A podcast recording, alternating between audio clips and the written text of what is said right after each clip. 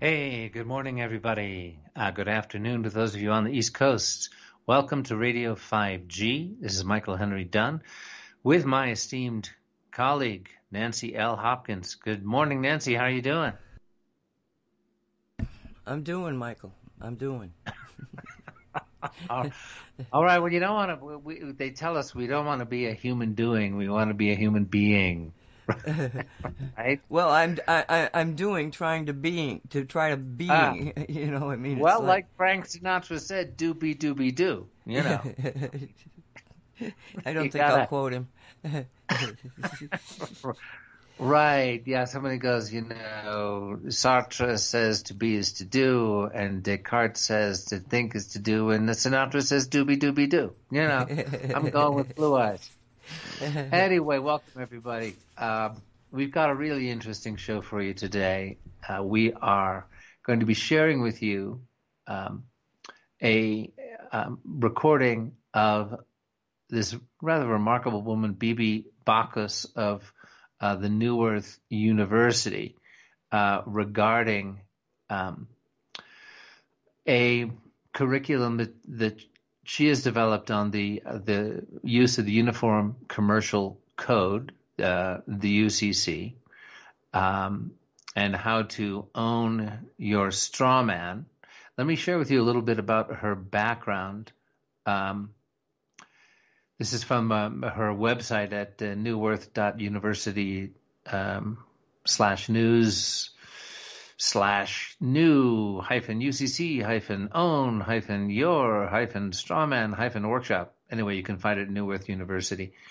Um, UCC law, again, that's Uniform Commercial Code, it is the highest expression of law as it is commonly manifested in the world meaning to say, the basis upon which all contracts exist. Contracts both visible and invisible between people of the world and the corporation, governments. Again, she uses um, parentheses corporation agencies, corporation banks, and corporation institutions to which commandeer and govern our lives and livelihoods. Note that she doesn't say which control, but which commandeer, which uh, of course, is a verb meaning to kind of unilaterally take over, sometimes, you know, with or without um, authentic authority, under color of law, etc. Uh, so she goes on. The UCC also overarches and underpins the codes of exchange between, between all agencies, governments, and institutions between and amongst themselves. All human affairs are thereby governed by such contracts which are made, assumed, or foisted upon them. Um, so again, this is you know this is about um, systems of control that have a, attained legal force that a lot of us don't even know about and have not actually consented to. Uh, this is me talking, not not um, her website. Back to her website. Once humankind awakens to UCC law and learns how not to contract, how to revoke contracts, and how to rescind and redact signatures and subjugation to the fictions, then we will be rid of the covert systems of control and manipulation, parentheses, enslavement, which we all seek to be freed from. So, um, so here's a little background on, on the woman we're about to um, to hear from. Uh, Bibi Bacchus was sentenced to eight years in prison for a crime which was manufactured to entrap her. She did not roll over and die, which the corrupt police and judiciary expected of her. Instead, she studied the highest expression of international law, the UCC, and came out after seven years and two months knowing exactly how the rigged system is committing fraud and treason against 7 billion souls on earth. Bibi is on the faculty at New Earth University's School of Natural Law, devoted to sharing these seminal teachings with the sovereign people of our world. And this is Bibi Bacchus in her own words. She says, um, I am 72 years of age. My permanent abode is in the UK. I lived in the Republic of Florida for several years. My profession was a nurse in London since 1970 in good standing. I sold real estate in Florida for 18 years, also in good standing. Never had any problems with the law, not even a speeding ticket. Paid my taxes, worked two jobs. As a realtor, I was selling approximately 25 houses per month. Wow, that's astonishing. Um, and was a good little borrower. I have a wonderful, supportive husband, two beautiful children. We've always been close family and never drank alcohol or smoked in my entire life. When I was 54 years old, my whole life turned upside down when an IRS agent and a local detective walked into my office and asked me to go to court lying about a customer I sold a house to. I refused. That's when my nightmare began. I was set up and sent to prison for eight years. The person I sold the property to never testified. I vowed to find out how they could do this. So for seven years and two months in prison, I spent every day studying how they did this to me and my family. With the help of my family, I was able to get information on research and I studied the UCC and the law I was tried under. It is quite amazing what fraud is being done to billions of people all over the world. I love my family, but I was deported back to London and for the past 18 years we have been separated. I cannot be there if they are sick for birthdays or holidays, this breaks my heart. After studying the UCC and putting it into practice, the judge deported me under a different name. He stated on the deportation document I failed to acknowledge my name, so he deported me. All he needs to get paid is for me to acknowledge my name so I can contract and he would get paid. I refused. I told him if he did not have my name, I should not be in his military courtroom. So that is um, you know, Bibi Bacchus's uh, background in her own words. And now, Nancy, do you want to share with us a little bit about what we're about to hear? Well, um, this is Sasha Stone, who we know. He's he's a, a, worldwide activist, and he's been on this show. We've been with him a couple times. Um, and I just was like, well, first off, Sasha was there, so I paid attention. you know what I'm saying? And I'm going yeah. like, who's he? Who's he interviewing? Because he doesn't waste his time. And oh my gosh, I mean, it was like I knew the basics of what she was talking. I've talked about military or admiralty law, why why we're not in a republic under the constitution that was created by the founders, that we're under a constitution that is actually a business document and a way of doing business, and it's not the constitution in the essence of common man having rights, because under Admiralty law you you don't have any rights. Um, so, but the details and the the story, I mean, it scared the crap out of me that they could do this to her and yeah. others. You know, this is she. You know, but um, I just, in her own words, she's going to uh, give you. Uh, I thought it was a, a, really, really good presentation in 40 minutes but a really good presentation of the whole scenario of you know just stand back and look at the at the game board we're in. And so i'm hoping my my recommendation is just listen to the story. Think of it as a story. Don't try to follow and think of it as legal because you'll get lost you know because it's it, because your mind is going to fight what she's saying. Because it doesn't sound even like could this possibly be? You don't want to believe her. So just think of it as a story. Okay? Fiction or otherwise, but just a story. And that's that's my recommendation having listened to it a couple times. Okay. Okay. Sounds good. So we'll we'll now be listening to um, Bibi Bacchus being interviewed by Sasha Stone. The straw man is uh, your name written in block letters. Very simple. It was done at birth. What the, the government did, or the corporations now, not government, what they did is they took your birth certificate and made a second birth certificate with a trust, a Cestui Que Vie trust. They made it in all block letters. For them to interact with you, they have to interact with you as a fiction because they're all corporations. Corporation cannot interact with real people. So they made a straw man. They call it a straw man because it has no soul and is spiritually dead. So let's break this down. You're born in the hospital room. Uh, a certificate of live birth is issued. What happens is that she has to register the child's birth. She has to go to the registration office and register. If she does not register, she will be taken to court according to what the law is saying. They take the birth certificate that she registered as an informant, informant and that she has the child, and they made a duplicate in all block letters. She didn't, they did. So they've turned the living child, Child now into, into a a trust, fiction. into a fiction, Trust, yes. which has a, an, a, a certain value allocated to it. Value, yes. Millions of dollars or pounds. And that, that trust, let's call it a bond, um, because that effectively becomes traded thereafter. Yes, it becomes warehouse bond for money. So every human being that has been registered to the state or the crown by the mother ends up becoming some kind of a bond that is traded on the stock market Yes, without you ever knowing it. yes, without disclosing. And they, they, this is happening since the early 1900s. What they've done is really fraud because they're fraudulently taking your child's birth certificate and make it into a dead entity. The dead entity birth certificate is making billions of pounds or dollars, depends on which country you're in. So your straw man is considered a dead entity and the corporation can interact with it. If you have to go to court, it's not going to be in your real name because they don't have it. All they have is the dead entity and they interact with that. So who is reaping the rewards of the value of your bond as it's being traded? Uh, I would say the the Federal Reserve, which belongs to the royal family, and the HMRC, IRS. These are the people where your money goes once you are registered.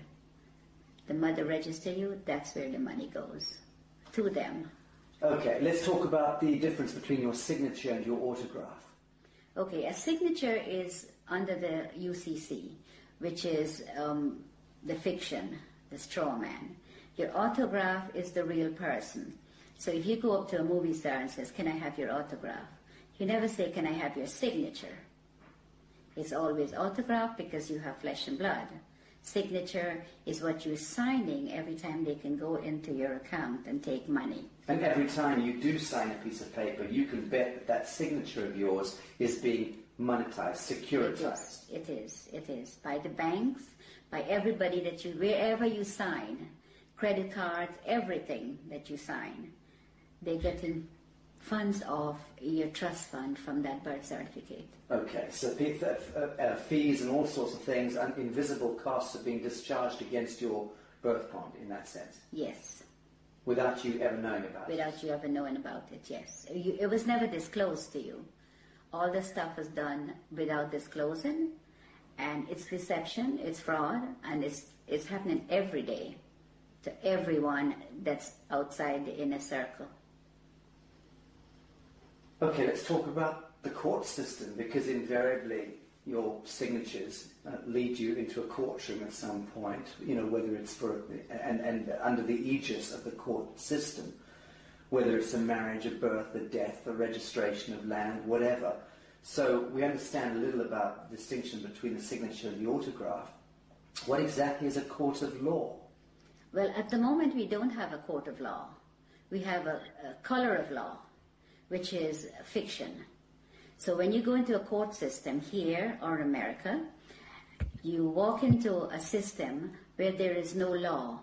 So it is lawless. So when you go in there and you speak to somebody doing business as a judge, there is no judge. You could ask the judge to see his oath. He doesn't have one. He's a cashier, Yeah, he's a banker. a banker. Yes. So when you sign any papers in the court, that's when he gets paid out of your Cestui Que Vie trust on your birth certificate. That's where he gets the money. If you go into the court, you still lose because it is not a court of law for you. In a situation like that, when should you use your signature and sign something, and when shouldn't you? There's a special way of, under the UCC, if we go back to that, there's a special way of signing without responsibility for your signature. So that if you sign in the special way according to the UCC, you're not responsible for anything that's on the paper. Okay. Now, for the layman, describe UCC. What are we talking about? What Okay. is the UCC? The UCC is a set of codes that was set up over a hundred years ago by lawyers. And with the Uniform Commercial Code comes contract law. It's all to do with contract. So we are not under any law. We're just under contract. Anybody could, someone could call you up and says, oh, would you like the contract with me to, to get TV license or to get something that you need? And you contract. Telephone, everything is contract. Everything. And under the UCC, you do not have to sign. A stamped signature or a typed up signature is considered sign under the UCC. So when you get a letter in the mail and it has no signature, um, or it just have a stamp signature, then it is considered signed. The UCC is very, very important for people to learn about what's going on with their lives because we are on the contract law, no other law. There is no law at all. In America, the court system is operated under military. When you walk into a courtroom, I don't, I don't care which courtroom, if it's a higher court or a lower court, they're under the military. Now you're walking in there and you're not a military member and you're not told that you've been tried under the military. If you mention the Constitution, the judge says it does not apply in my courtroom. But you don't know what he's saying because you don't know what they're doing to you when you're there. And all of that language is designed to confuse the hell out of you. Yes, it's designed under the UCC and they know. They know what they're doing and they know how to uh, manipulate you.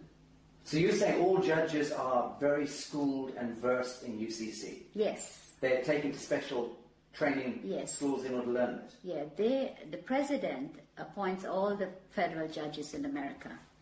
And, he, and they go to Scottsdale, Arizona and Reno, Nevada to train how to apply this fraud contract in the courtroom. And in the United Kingdom? the United Kingdom, majority of the judges here in the United Kingdom are not judges. They're just doing business. They might be a retired lawyer. They're doing business as judge. And so-called judges in, in Malawi and in Canada? All of them, exactly the same system. They're under the UCC. Okay, um, I want to talk about some mundane issues. Who owns your car The DVLA in England. in the United Kingdom? Yes. Uh, Department of Vehicle, Vehicle licensing. Licensing Right. Agency. Okay. Yes. Well, the DVLA owns the car. It tells you on your registration, you are not the owner. You are just the registered keeper. Now, if you look up registered keeper, it says the person who is responsible for taking care of the vehicle, pay the taxes, pay the license, pay the insurance, and take care of it. But the DVLA could take it from you anytime they feel like. Crush it. They could clamp it. Because once you've registered it, you've handed it over, to the Crown of the state. That's right, yes. It's no longer yours. It's not yours, never. So again, when you buy a car, you are invited to defraud yourself by then handing it over to the Crown of the state unwittingly. Yes, because it's, it's fraud and they're committing this fraud and they're not letting you know what they're doing. They make millions, hundreds of millions. The highway belongs to us. It says you have to pay to drive on the road. You don't. The DVLA is just a corporation set up by the Crown. All these corporations are set up by the Crown. The HMRC, the DVLA, they all do the same thing. So if you look carefully at your registration, it tells you right there. And in the United States of America, um, it's not the DVLA. What, what's the equivalent? is the Department of Motor Vehicles. And again, they invite you to Uh, hand the yes. register the vehicle to them. They become the owner. They become the owner. The only reason to have a license when you drive a car is if you're doing taxi service or doing it for business. But if you're driving for your personal use, going to work, going to the market, take your family out, going on vacation, that you don't require a license. There is no law that requires No. you. You can move about the surface of the earth unmolested. Yes. That's that's law. That is the law. Yes, that is the law. But that's not what they're But these you. fictions, these costumes, these people wielding batons and guns and tasers, they've somehow uh, been given license by the government to apprehend you arbitrarily stop and search you, terrorize you, rip you out of your vehicle? Who gave the traffic enforcement officers the right to stop and apprehend people going about their God given business? The corporations that they're under. The police are not constables. And the Queen took an oath to represent the sovereign people, which she's not doing. She's now a corporation herself. So the police is, corp- is under corporate. They're not constables. Constables are the people who the, that beats the street and, and get to know your neighborhood and speak to the people. Keeps the peace. Keeps the peace, yes. But they're not constables. They're corporate police.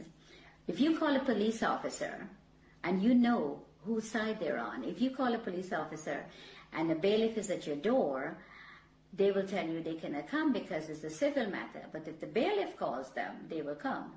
That means that they're not working for you. Period. They're, working, for the parent corporation. They're, they're working for the corporation. Yes, they're corporate police. How many of the police do you think know this and understand this distinction? I think ninety percent. Do you really? I do. I do. In the United States and in, in And here, yes. Yes, 90% of the police know they're not, they're corporate police. But surely, surely then they understand that they are in serious breach of their, their foundational oath. And they should thereby surely understand that the Queen of England is in serious breach of her coronation oath, Yeah. which requires her to intervene if her parliament or government is conducting any cruel and unusual punishments against the people. And it's my understanding that being stopped going about your business in the street and dragged out of your vehicle and beaten with a baton for whatever reason, that to me, by definition, is cruel and unusual punishment. Okay, but they're given that permission to do that by, their co- by the cooperation they're in. They are given. If they were not given that permission, they could not have done that. They could not drag you out of your car or molest you or take you to the station for no reason. But it's not a law that gives them the right, it's a statute, it's a technocratic uh, uh, words on paper, statutes that have allowed them contractually to go ahead and beat the citizenry, right? Yes, But but- it's not lawful. No, it's not. It's entirely not. unlawful. It's legal and it's fraud. Fraudulent activities. And they're being backed up by their, their corporate headquarters. So you cannot win because there's always somebody there to protect them and they know that. So let's drill down into this. A policeman is there and should be able to respond to a living soul doing injury against another living soul. If they witness that, they have every right to intervene. In the same way that you and I can conduct a citizen's arrest. If we see that somebody's being harmed, we should step in and try to intervene. But that's really as far as it goes. They have no business trying to commercialize human beings and penalize us for walking across streets or for not stopping at an amber light or whatever. All of that stuff is just nonsense dreamt up by the corporation. It is. Right. Yes, it is. It's all fraud. The Uniform Commercial Code and contract law and how these people operate. They go into the court and they do the same thing. You tell them, don't go, even if you don't go into the court, they still fine you for the same thing as if you go into the court. But if you go into the court and the police takes you there, then ne- you never win unless you know the law. And they know that you do not know the contract law and that you're under contract and you're walking into a trap. You go in there, and the police or whoever is going in there with you, it's always they're the ones who win. You never win. Let's, for instance, say you're driving down the street, you have not hurt anyone, and you got stopped by the police. And the police breathalyze you and says, I have to take you in or I have to fine you. Or, or both of those. Who did you hurt?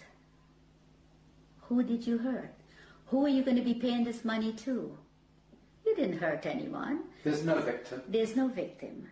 You have to be a victim under the common law. For there to be a crime. For there to be a crime. It's as simple as that. It is as simple as that because to give you a ticket or to book you and take you to the station, who did you hurt? There is no one that you have hurt. That's just a commercial penalty. It is a commercial penalty.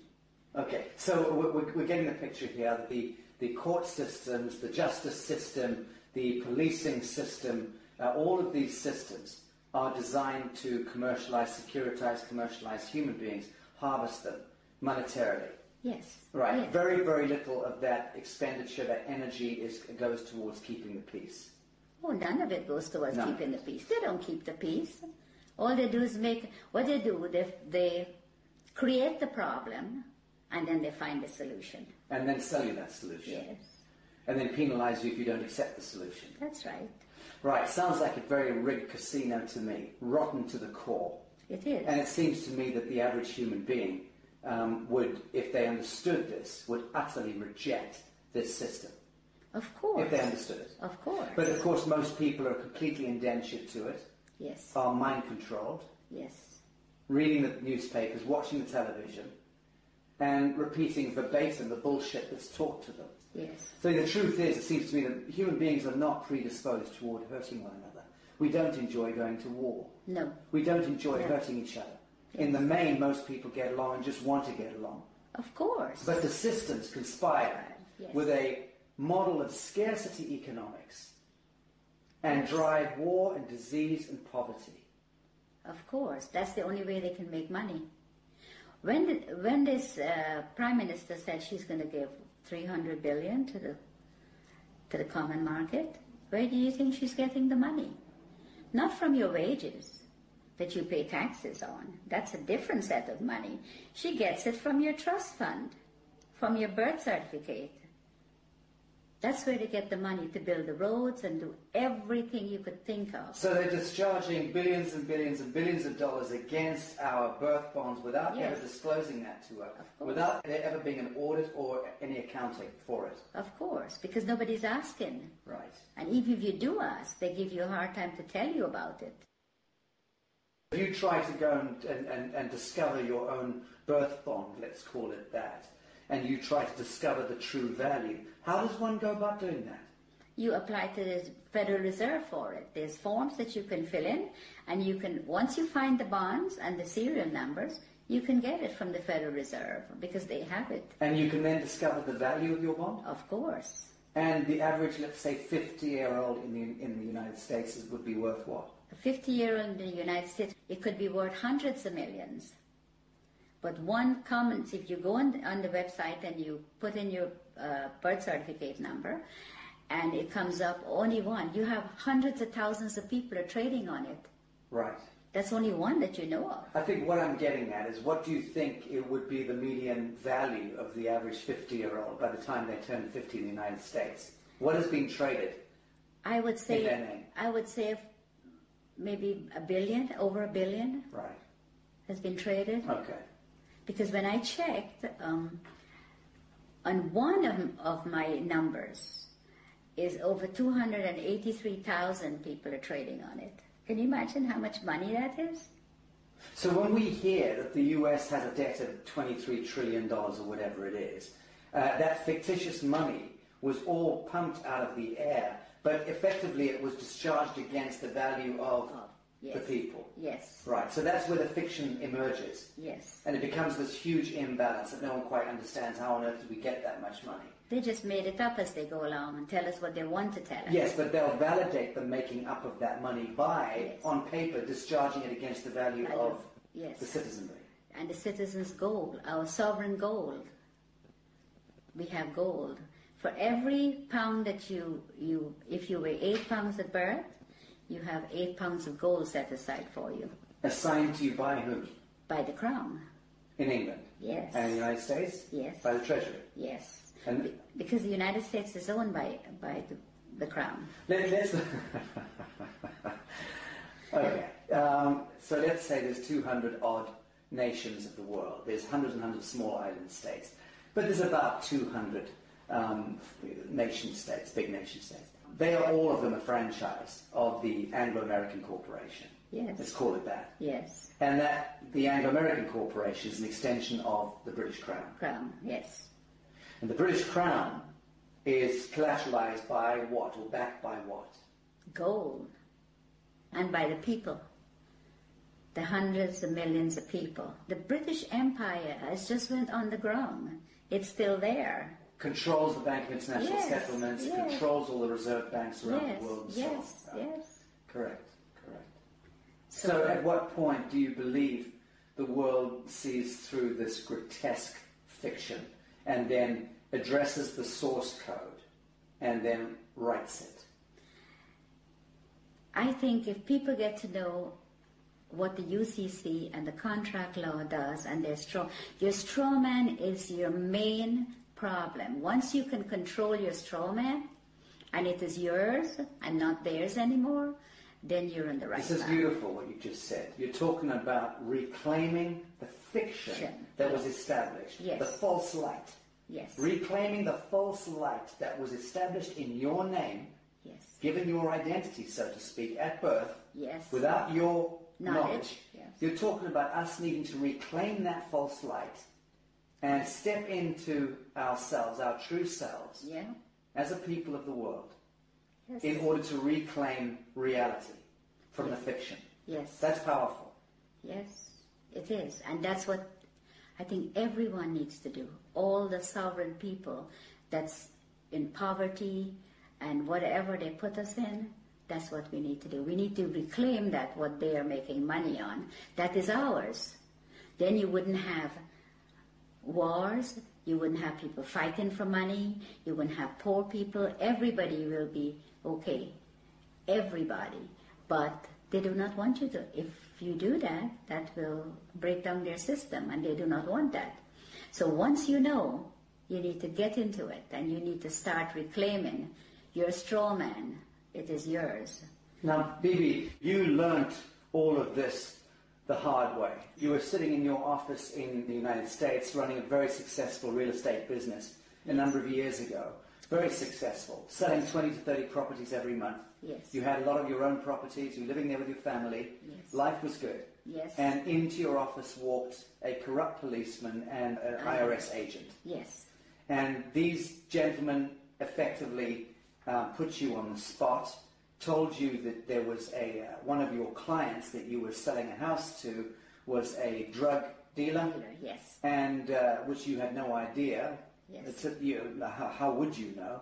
And uh, they effectively then tried to pin this uh, a crime onto you by suggesting that you were effectively uh, receiving um, laundered Laundered funds. funds. Yes. And out of the blue, your life turned into some grotesque horror story.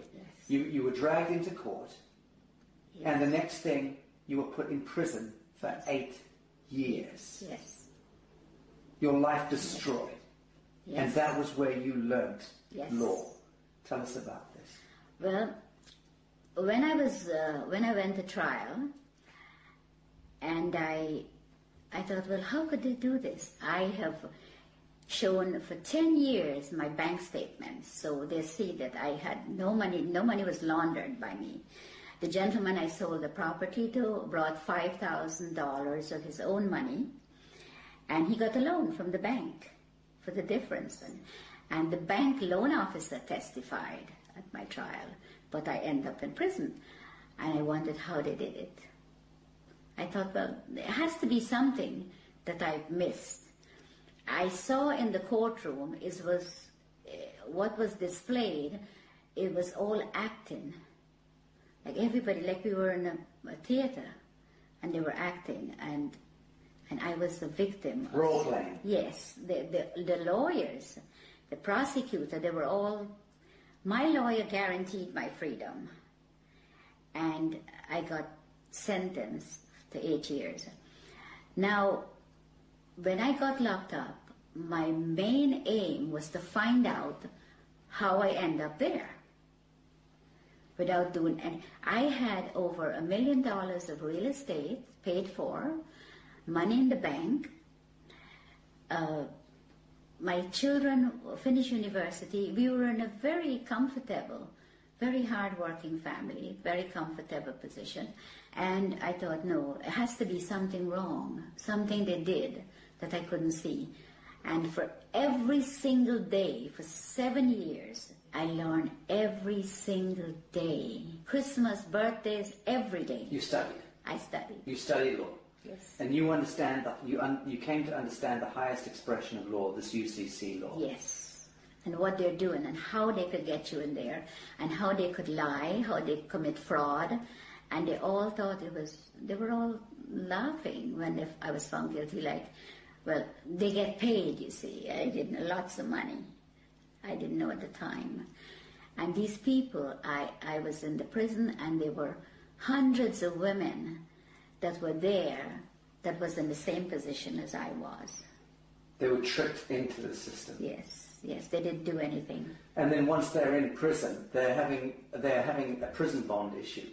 Oh, yes, And then their prison bond is traded on the stock market, Yes. making huge amounts of money. with their numbers, yeah. And they're relegated to becoming slave workers. Yes. And they're not no one's told this. No, they get 12 cents per day. The food that was served in the kitchen was from the Gulf War. Cans of meat and all kinds of stuff. And they said the prison is not making any money, and they're telling the people out there that the prisons are um, losing money, and all these, these drug dealers and all these people coming into prison, and we don't have enough money. That's a lie. They're They making make- thousands of dollars a day per prisoner. I know it's at least three thousand dollars a day. Yes. Per prisoner. They- yeah, but they are making, they invest into the prison system, into Unicor, Prisons for profit. prisons for profit. Disgusting. And they invest in the prisons and they make hundreds of billions of dollars. And the prisoners get 12 cents a day and the food that they feed the prisoners, Not fit for dogs. no, it comes from, from the farms and they get tax write-off on it. The chicken may be two, three months old and all kinds of stuff. They, they serve uh, horse meat for, for beef. Well, you're about to launch an online workshop and tutorials through the New Earth University, teaching uh, UCC and explaining to people from around the world how they can navigate their um, situation, whatever their situation may be, because all of us are facing penalties and uh, cruel and unusual punishments. Punishments, yeah. Uh, but let's discuss something as mundane as a parking ticket, okay? Okay. Something everybody understands. What are the do's and don'ts? You've just gone back to your vehicle and there's a parking ticket on it. It's parking tickets are a contract. You do not have a contract with your council. They put a ticket on there. There's no contract, so you don't have to pay that ticket. So what are, what are your steps? You send the ticket back to them. No contract. And you tell them no contract. They have to produce a contract where you sign to say that if you park somewhere that you're not supposed to, you will have to pay the ticket. I remember someone showing me a ticket not so long ago, and the ticket had a CEO, it says CEO on the ticket and a signature. CEO. Yes. Chief Executive Officer. Yes. So I sent the ticket back to the CEO and I asked him when was he there at 8 o'clock at night putting tickets on the cars. it just goes to show that people do not look at their tickets either because they're not, they don't know. And it's very sad because a parking ticket, why should you have to pay for parking when you own the roads? We own it. We own everything. So you've sent your parking ticket back with no contract on it. What are, what are the next steps that they're likely to take? they would write to you and said you have to pay. If you pay within a certain time, it's only half. You have to pay half of the, the fine. What's your response? My response is I don't have to pay any because I don't have a contract with you. So again, you ask them, show me the contract. Yeah. I send them a letter and I ask them, I said, okay, um, the person that you addressed in this letter is spiritually dead and have no soul, which is your straw The man. straw man. Yes. And I said that I had not given you permission to use it to make money, and and there's a fine behind this of two hundred and fifty thousand pounds every time you use it. They refused to answer, so I sent them. The following letter was a default letter. I says you're now in default for not responding, because that's what they're going to do to you. So you played law against them. Yes. Good. Yes. So when I sent them that, five days later, I received a letter stating that I the account is closed and I do not owe. Very good. Thank you for that. Well, that's rather straightforward. Let's discuss mortgages because this is the bane of most people's existence. Is needing to secure their home. Everyone has the right to a home in this world. And mortgages, I mean, this, what's the etymology of mortgage in the first instance? Death grip, isn't it? Yes, it is. It is. Uh, Mor- the- mortgage means death grip in French. well, the mortgage is what they do is is just a, a front, because the minute you miss a payment, when you get a mortgage, from the bank is they're after you. The first time you miss a payment, it goes straight into the insurance company that the mortgage company have. And they want you to miss a payment. And they want you to miss a payment because they don't lend you money. But let's go back. Your house is, let's say, worth $100,000. Now, when you apply for a mortgage, they don't have the $100,000. But you come along with your block black capital signature, you sign the application, they then monetize your signature by having $100,000 worth of your value discharged against your treasury Treasury, bond. yes. That money they then lend to you, uh, and they double dip because they then get you to pay that money back plus interest. What they do is they don't lend you that. They don't lend you anything. They, they, you fill up your papers and you sign. The signature is what they want. Then they tell you, okay, you have to be a good boy and you have to be a good credit and you can borrow from me. So they lend you a piece of paper that you sign with very fine writing in the back. That's where the legalese comes in because that's what they do. Then you sign it, signature. They take that and they tell you, okay, um, the funds will be ready in two to three days to come back. The following day, with the signature, they go into your trust fund and they get paid the hundred thousand. They never disclose to you that okay, we got paid, so the house is now yours. No, they come back when you go, and the third day, they've already got their money. They say to you, okay, this is the agreement. You pay so much every month, the interest rate, all that you've already signed for. So now they put the hundred thousand on the on the computer screen for you, so you can finish your house closing. Now that hundred thousand is just numbers. It is not money, because they all own the banks. So there's no money pass, no cash, just paper. But they have your hundred thousand already. If you don't pay, they take the house. They don't want nothing. They want the property because the money is just paper. It has no value. So the property has value, so they take the property. So let's talk about allodium title. What is allodium title? Why is it so important? Okay, allodium title is important because you do not own the land. They tell you it's freehold, but it's not freehold. The land is owned by the crown. All the land Hang in on. England I'm a farmer in Minnesota, and you're saying that my land Is is owned by the Queen. Yes, I'm a farmer in Mozambique. your land is owned by the Queen. The Queen of England. The Queen of England. She owns all the land. So what happens is you own that piece of brick that's sitting on it that they call freehold or your house. You own that. You don't own the land. So the land, the allodium title, is to own your land. So you can put a sign up and says no trespassing, private property. When you put that sign up, you have to own the land. Because owning the house doesn't mean anything. It's the land they want. See, the bank takes the house, which is part of the crown, and the crown owns the land. That's how it works. And you don't own anything, Ever. ever. You are just a mere user. You So long as you are acting as your straw man. Now, when we reclaim ourselves from this fiction, and we do it as a people, mm-hmm. many of us do it, Yeah. what then do you see? How do you see the dissolution of government, the dissolution of this behemoth, this Molochite monster that has taken over our lives, indentured us into bonded slavery all around the world, seven billion souls, owned and controlled, indentured to a couple of hundred national reserve banks themselves, indentured into the Bank of International Settlements, that controlled through the US Treasury, the Federal Reserve, the IFC, the IMF, the World Bank, and so on, back to the Crown of England, and behind that, the Vatican. So all of that grotesquerie, that fiction, when do you see us as a people of the world reclaiming real reality from that fiction? And how is that likely to play out? I think if people get to know and they come together, it doesn't take hundreds of millions. One million sovereigns get together can make a hell of a lot of difference. It's going to be like wildfire once people get to know the law, what they're under, and what they're doing to them. and how they're making.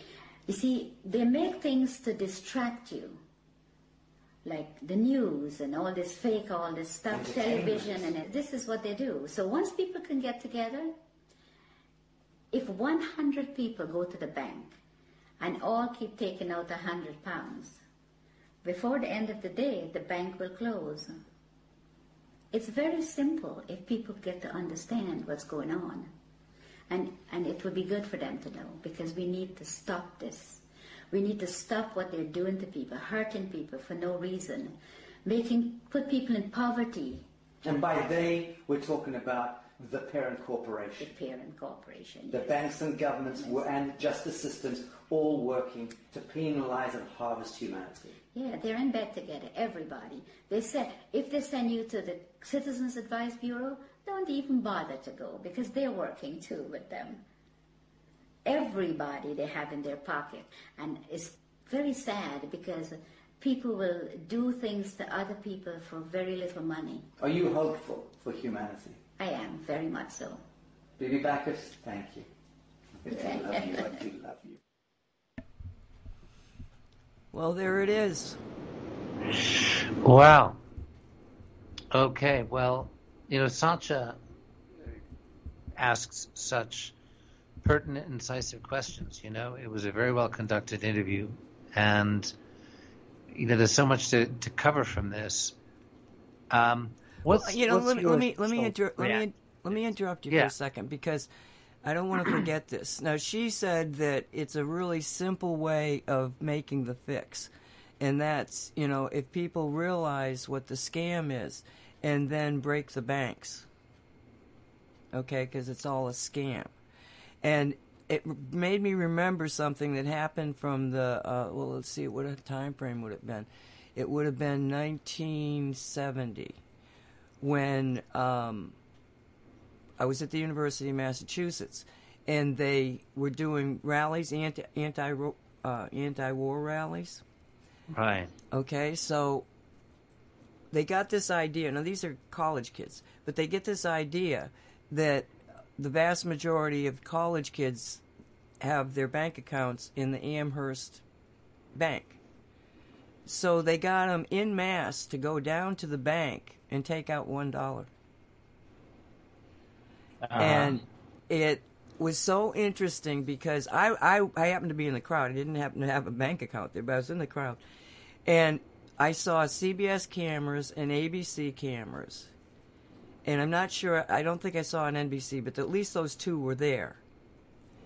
And, uh, cameras, you know, like they were filming. So Sure. years later, I'm in the military, and I'm at a barbecue and one of the sergeants there and I were, were chit chatting, and he said, "You went to the University of Massachusetts." He said, "Were you there in 1970?" And I said, "Yeah."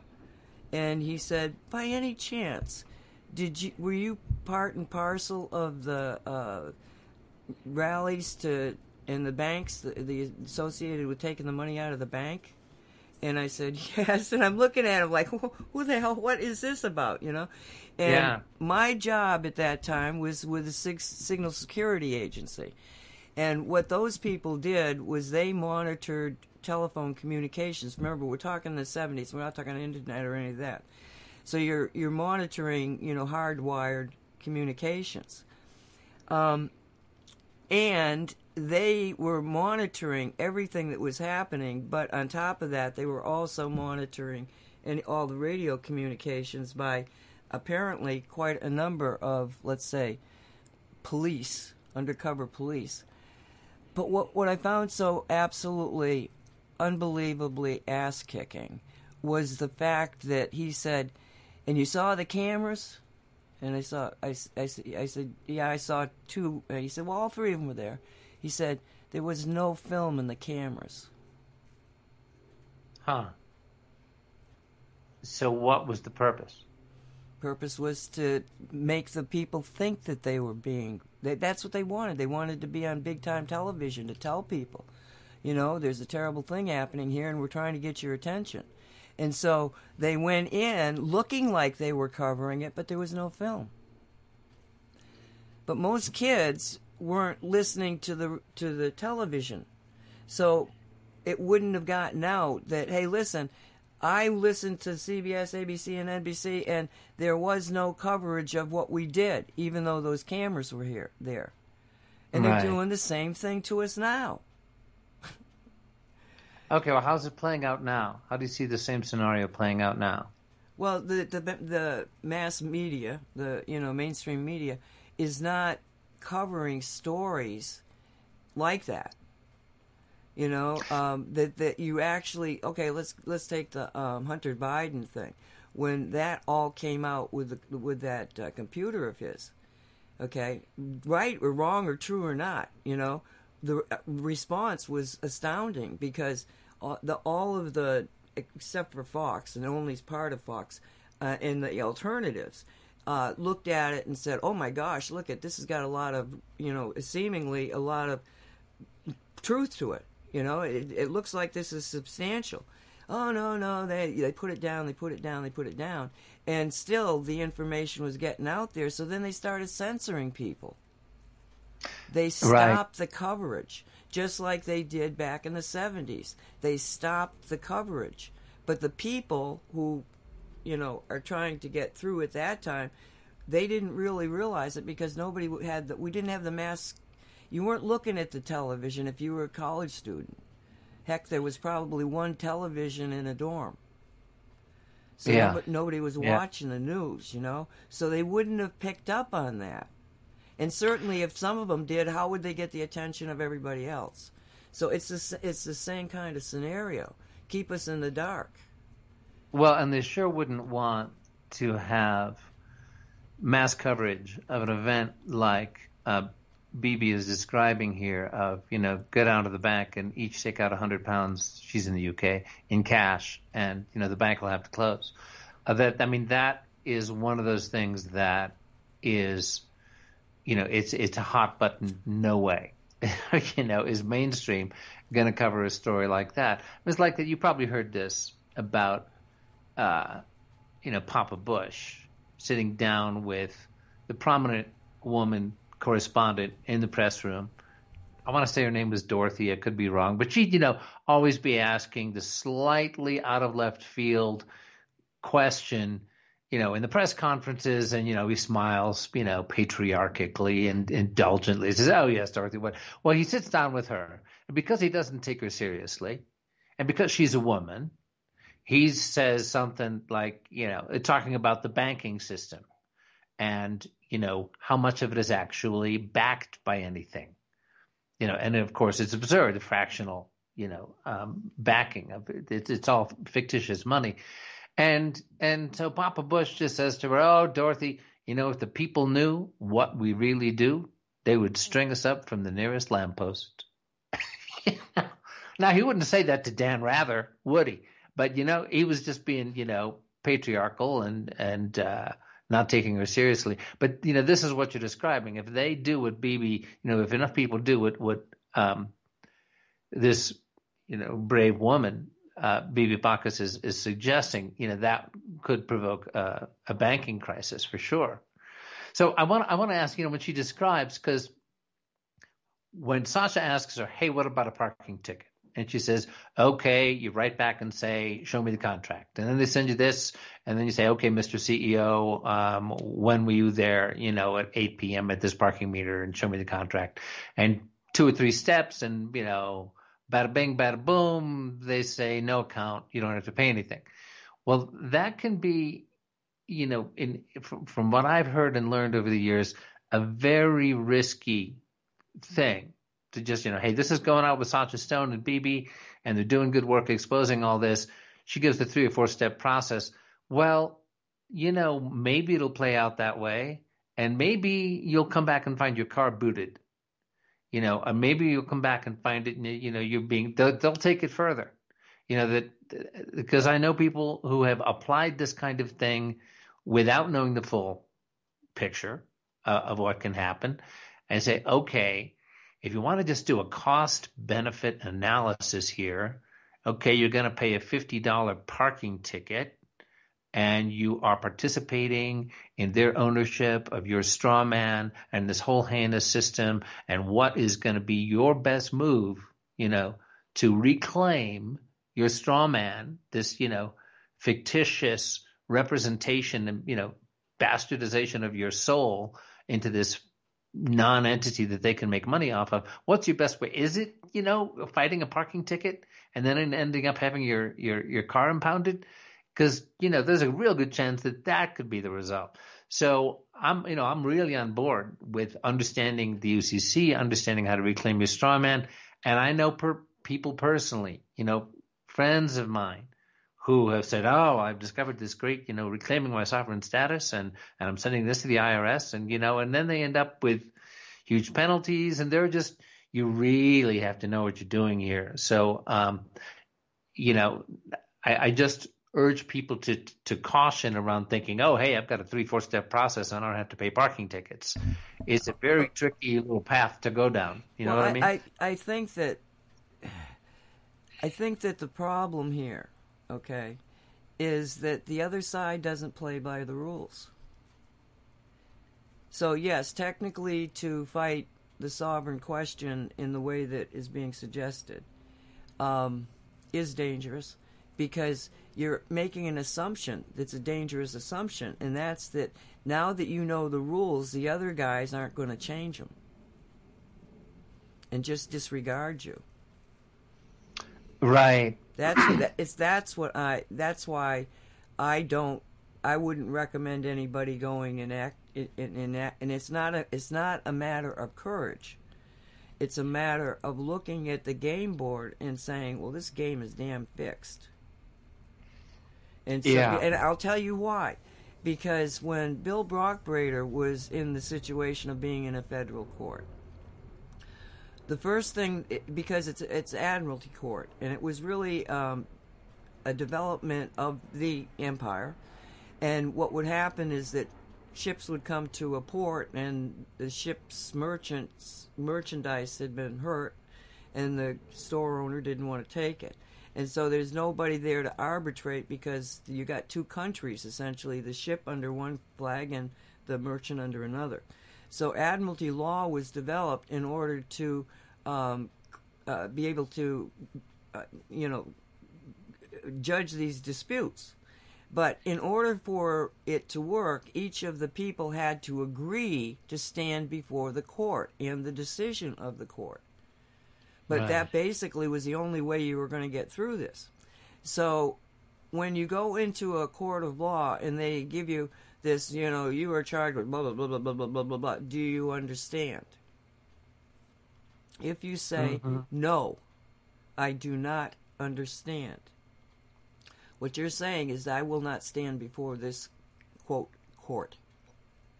Right. Okay, and that if, if you can maintain that position, they cannot try you. You have to agree.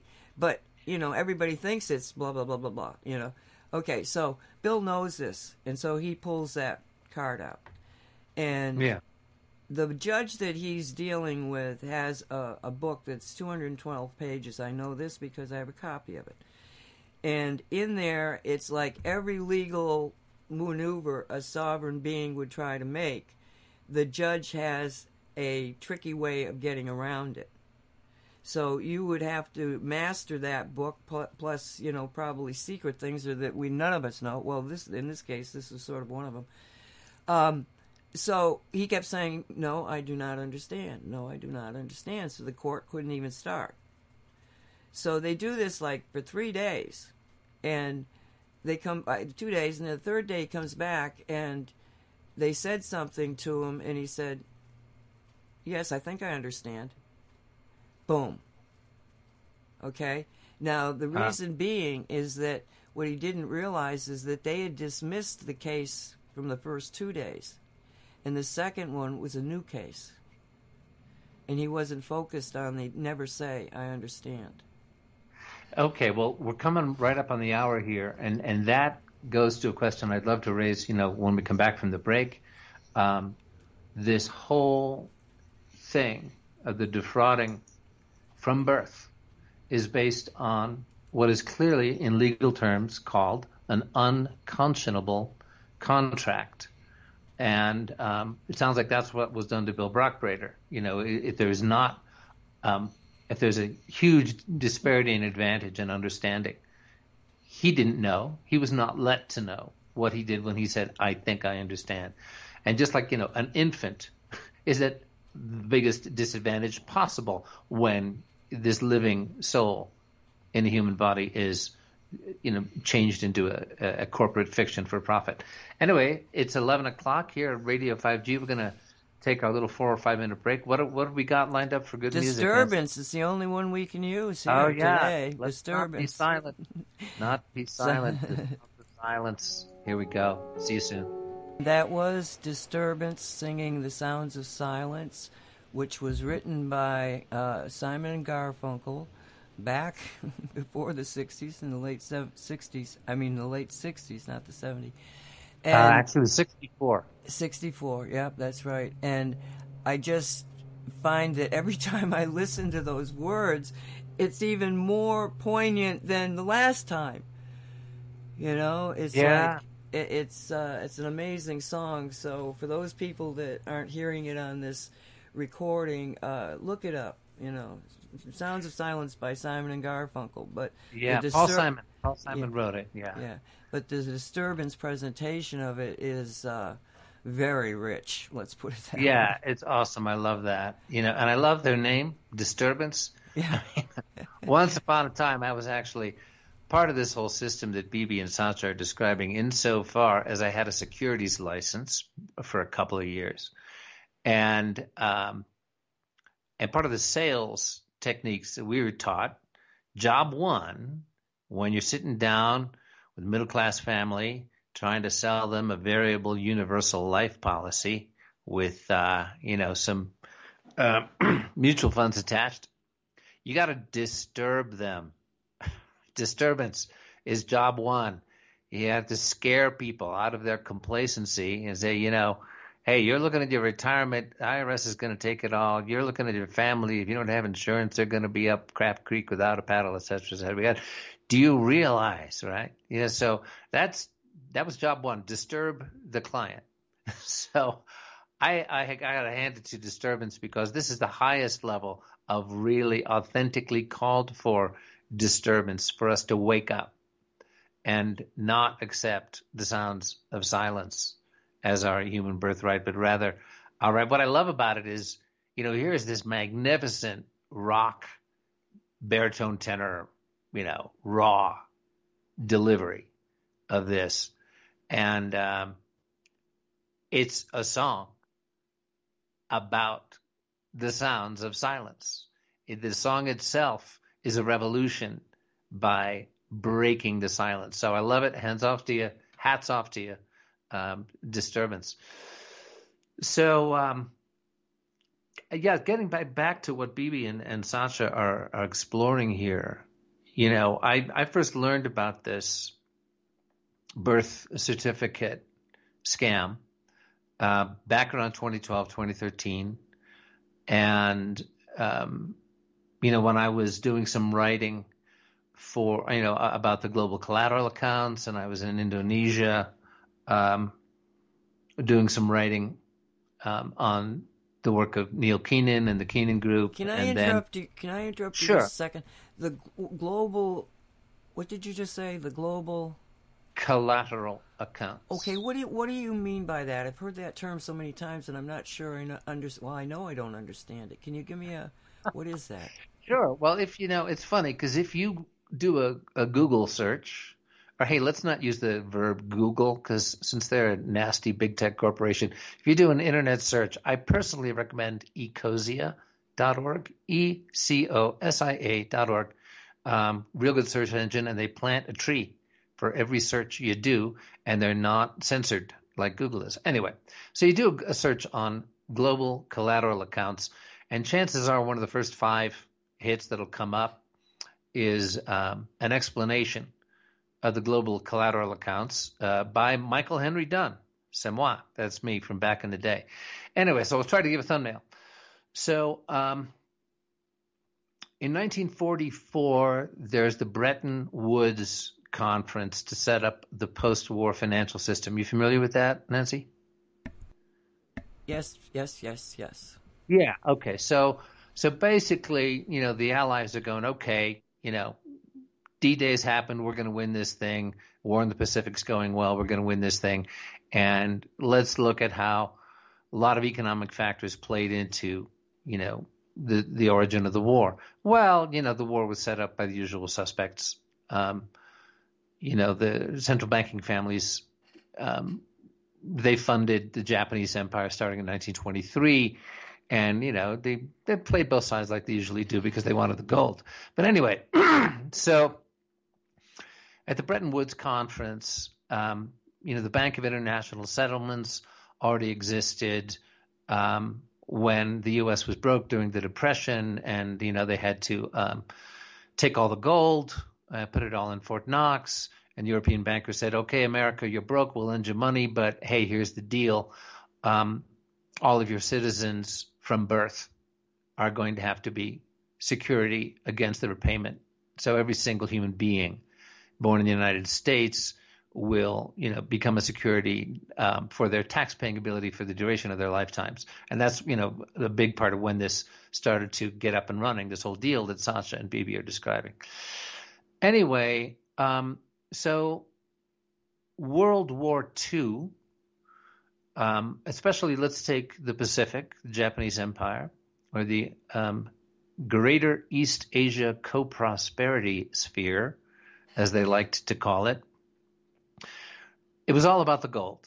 It was all about where's the gold and how do we you know, put it all in one place and take control of it because that was the ultimate necessity for central banking family control of of the planet. And so for many centuries, gold flowed east from the Spanish Empire, uh, South America, you know, really starting with the Romans, you know, the wealth of the East was exchanged for gold. You know, the Chinese ruling classes, the, the emperors and the merchants, they all they wanted payment in gold. So the, a lot of gold ended up in in China. There you get Operation Golden Lily, which the the crown prince, the brother of Hirohito, Emperor Hirohito, um, was in charge of. And so for um, about 10 years at least, in advance of their invasion of China and um, and the expansion of the Japanese empire, they were systematically finding out where the gold is and what parts of Asia, who controls it, who will have to arrest, who will we have to torture. As soon as we occupy a country, how do we get the gold? And, and most systematically and most quickly, because that's the point of the war. That was the mandate they were given in a meeting in London in 1923 with, with the bankers when they were funded. So so all this gold, long story short, they do a really good job as you know they're massacring and invading countries and torturing people and getting the gold. Um, they build bunkers and tunnels um, throughout Indonesia, specifically, uh, to some degree in the Philippines during Japanese occupation, and massive trillions upon trillions of dollars worth of gold ends up in these bunkers and tunnels. As they begin to lose the war, they certainly don't want it in mainland Japan you know, where the Allies will take it if they successfully invade. After the war, MacArthur and friends discover a lot of gold. They go, holy Toledo, look at this. What do we do with this? Well, the story goes that um, in the post war new financial system for the planet, and of course, a lot of gold was similarly taken by the Nazis, Eisenhower also, you know, that was a story, a news story at the time. Look at these vast troves of gold along with all the art stuck in these salt mines in Germany. Um, so there's a lot more publicity about that gold, the Nazi gold. Um, it, there's less around the gold in, in Asia, which was the, you know, that there was a hugely greater amount of gold, trillions and so the president of Indonesia, when we come to 1947, Indonesia successfully fights off the Netherlands' attempt to reestablish their empire in Indonesia. They become an independent country. Uh, President Sukarno is the father of his country. He's sort of the George Washington of his country. And he is appointed what is called M1, or Monetary Controller of the Global Collateral Accounts, which are all these assets hidden in 93, possibly more bunkers and tunnels throughout Indonesia. And the idea, the humanitarian idea, was that this, these assets were to serve as the underpinning, the collateral of the new global financial system, and that they were to be used for the rebuilding of the war torn world right? Well, some of it was used to rebuild the financial centers, used to rebuild Tokyo, Hong Kong, Shanghai. But of course, the usual suspects were intending all along to get their hands on the gold and to use it for their purposes.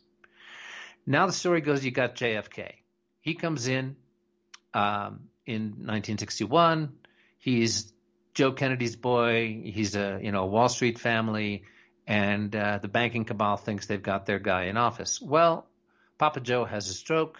JFK starts to see the real picture of what's going on, and he makes a deal with Sukarno to borrow funds from the collateral accounts to back silver certificates, Kennedy dollars, because he saw what the deal was, saw what the Fed was about, saw what the CIA was doing, and um, you know this was part of the reason why Kennedy was taken out because he was trying to return the treasury to the American people as mandated by the Constitution instead of having it be defrauded by the central banking families, the Fed, etc. So, um, you know, the global, and a lot of this was covered by David Wilcock uh, in his series in, in 2012 on um, um, taking down financial tyranny. And a lot of that was focused on the trillion dollar lawsuit filed by Neil Keenan against major cabal entities such as the Fed um, and and other entities, including um, uh, the the alphabet names of these are escaping me at the moment. But I ended up going. I ended up writing the preface to the trillion dollar lawsuit for the federal court in New York that it was um, filed with at that time. So that's how I did all this research at that time, back in 2012, 2013. I created a video called Changing of the Guard, which got a lot of play, which was described this whole story. So that's, I mean, it's kind of a, an important background to what Sasha and Bibi are talking about. Uh, and since you asked, Nancy, you know, I've, I've done my best to get my thumbnail sketch here, you know, as to what's happening with the collateral accounts now. Trillion dollar lawsuit didn't go anywhere. Um, you know, they switched out the judge. The Obama administration switched out the judge on the Keenan suit we tried to create a new International Court of Human Rights that would have uh, enforcement and jurisdiction. That was a five year project uh, that I uh, gave my life to, um, which, uh, well, let's just say it got co opted, as you might expect, uh, in the summer of 2018. So, and there was also, you know, an attempt to use the Restored Order of the Knights Templar as a um, nation state subject of international law um, to have an intergovernmental organization created that could be the host institution for the new International Court of Human Rights, et cetera, et cetera. It's a long story, but that's the thumbnail sketch. You know, the collateral accounts. Um, the assets are real. They're in the bunkers and tunnels. They've been guarded by elders of various tribes throughout the Indonesian archipelago um, all these many years. It's a big, long, fascinating story. But um, I wouldn't look for the global collateral accounts to be freed, as we were trying to do, for the benefit of humanity anytime soon. Um, uh, you know, and, and wealth, true human wealth, goes way beyond yellow metal. It's yeah, gold has a vibrational importance. It has obviously a practical importance. It is you know where everybody goes in times of trouble, go to gold. Um, but that whole story to me ultimately buys into the system of control that Sasha and Bibi are describing here. You know, our true wealth, our true sovereign wealth goes way beyond this useful yellow metal. Anyway, that's my thumbnail. I hope it was helpful. Oh, I appreciate that so much. Yes, thank you very much. Do you remember where you were when I interrupted you? Yeah, well, we were talking about an unconscionable contract. You're a baby, and you know your parents um, unwittingly sign a birth certificate, which is then changed into all caps block letters, and it's a security done without your knowledge or your parents' knowledge of what contract they've just entered into. By definition, that is an unconscionable and therefore invalid contract. and I brought it up. Uh, I can I can read. It. Here's what uh, LegalMatch.com says. An, an unconscionable contract is one that is so one-sided that it is unfair to one party and therefore unenforceable under law. Type of contract that leaves one party with no real meaningful choice usually due to major differences in bargaining power between the parties. Well, uh, you know, as an infant, you ain't got no bargaining power, and, and neither do your parents because they're just going, oh, well, the county just wants us to sign this so that, you know, our our boy, our little boy, you know, will be officially registered so we can open a bank account, blah, blah, blah, right? But in the meantime, let, us just stop here for a second because this is such sure. a you know important thing just to understand is that the birth certificate is sent to the state. The state sends it to the feds. Okay, the feds send right. it to the World Bank, and that's collateral. It says we just had another birth, and that's gonna they're gonna pay X number of dollars in in taxes. So that is part of our collateral. They are we are we are being sold essentially. Right. You know, you you just sold your baby and that's another uh, because once you've done that, once you've entered into that contract, you've entered into it not only with the federal government, the state government too, and that's why people lose their children to the state. Wow, yeah, I mean that is the thing that you know just so blows my mind that you know the state has managed to empower itself to you know seize children from families. Now, okay you know, when there is clear abuse going on, you know, when, when there is some, you know, completely unacceptable, torturous abuse going on of a child, there has to be some means for the community to step in and say, this is unacceptable. You can't do this. But for the state and, and, you know, the federal government or, or the crown in the UK or whatever, you know, children are being taken from families under really specious, you know, bogus means, and it's because again we entered into an unconscionable contract giving the state uh, control over children with this birth certificate security thing.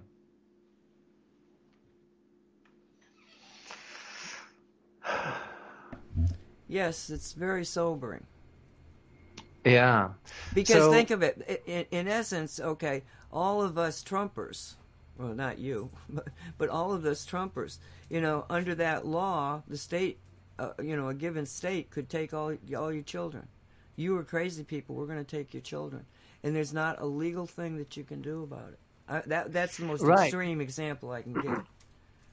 Yeah, and you know, I mean, I'm I'm an American patriot.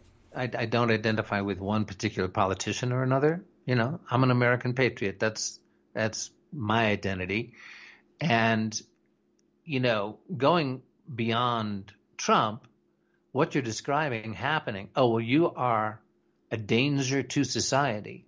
We might even use the T word with you, terrorist, because you are against vaccines. You are against mandatory vaccines. You are trying to assert sovereign power over your health and that of your children, and therefore you are a danger to society, and therefore, um, you know, this camp or that or this, you know, you won't be able to travel, you won't be able to, you know, receive COVID relief payments, you will, et cetera, et cetera, because you are, by definition, because you are championing the kind of essential human sovereignty that Bibi and Sasha are discussing, that we're discussing here, you know, this, goes way beyond any one politician. Politicians come and go, live and die. You know, on we go. This is about a timeless human value to our souls. So, um, yeah, I mean, this is exactly what what you know. It's kind of a worst case scenario about what's coming, and uh, I try to avoid giving too much energy to worst case scenarios because because then you tend to um, bring them about. You know, you know, quantum reality. Well, uh, you, you know, we, got, know what, we got to know what's real. The, the, yeah, and that's that's that's what it is. Is that okay? So we're presenting this, uh, you know, the the details of how they have come to be able to get such control. And as you were describing what was ahead, it reminded me of this Chinese guy that's, that was saying, you know, it was uh, some professor that stood up and said all these things that just kind of like said what the Communist Party wants to do, right? And they, he said, you know, those Americans, they have a different way of looking at things. They think the individual is important, and we think it's the, the group is important, society. So it, it's like a fundamental difference between, you know, looking at realities. Yeah, it's very true. You know, in terms of the Asian perspective, generally speaking, culturally, you know, Megan, okay, there's obviously a huge variety of cultures within Asia, but there is, you know, they, they are consensus oriented, they are group oriented, you know, and, and America, you know, we are descended from, from people who were looking to escape from central control, as, escape, you know, in order to practice freedom of religion. And you have this really, and then, then you have the powerful influence, even though it's largely unconscious, the powerful influence of Native American um, identity and tradition and understanding of like there are a lot of Native American languages that do not have a word equivalent to the English word us or we because they would not presume to speak for another human soul. They say they can say you and I or your people and my people, but there is no word where one human being is presuming to speak for the sovereign expression of another. And so there's this, you know, rugged individualism. A lot of it has to do with the pioneers who came over, and I think a lot of it has to do with the way you know the American spirit and character absorbed, you know, the the, the powerful reality of of tribal traditions and tribal understanding.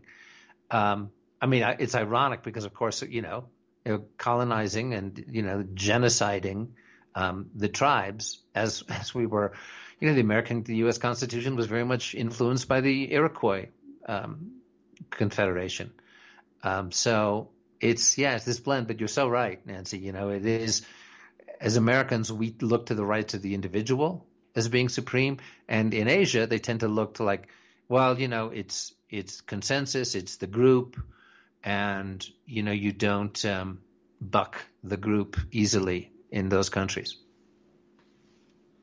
And and that expands into their concept of you know one world order, one one way of thinking, one one one one. one no, no, because boy, man, they're limiting God, aren't they? Yeah, you know, so it's much. like there's only one version of God.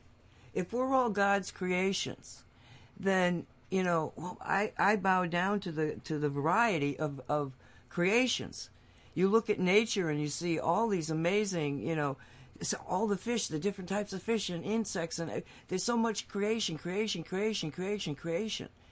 And what they're asking us to do is to stop living.